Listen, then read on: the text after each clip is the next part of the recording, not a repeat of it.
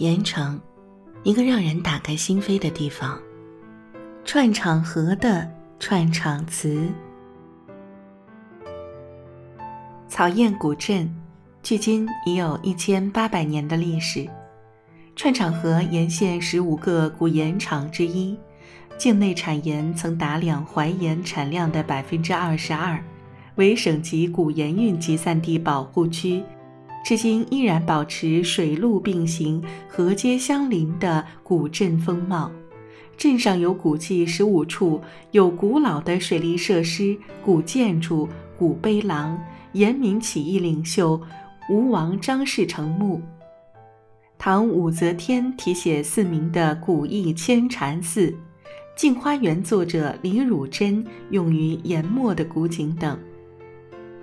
白居施耐庵纪念馆。《水浒传》作者施耐庵参加过张士诚起义军，后隐居于串场河边白居场的少保寺，专门从事《水浒传》的小说创作，并和罗贯中一起撰写《三国演义》。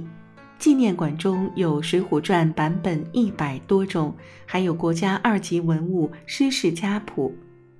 卞仓枯枝牡丹，串场河畔卞仓古镇已有七百年历史的枯枝牡丹，以其奇特怪灵著称于世。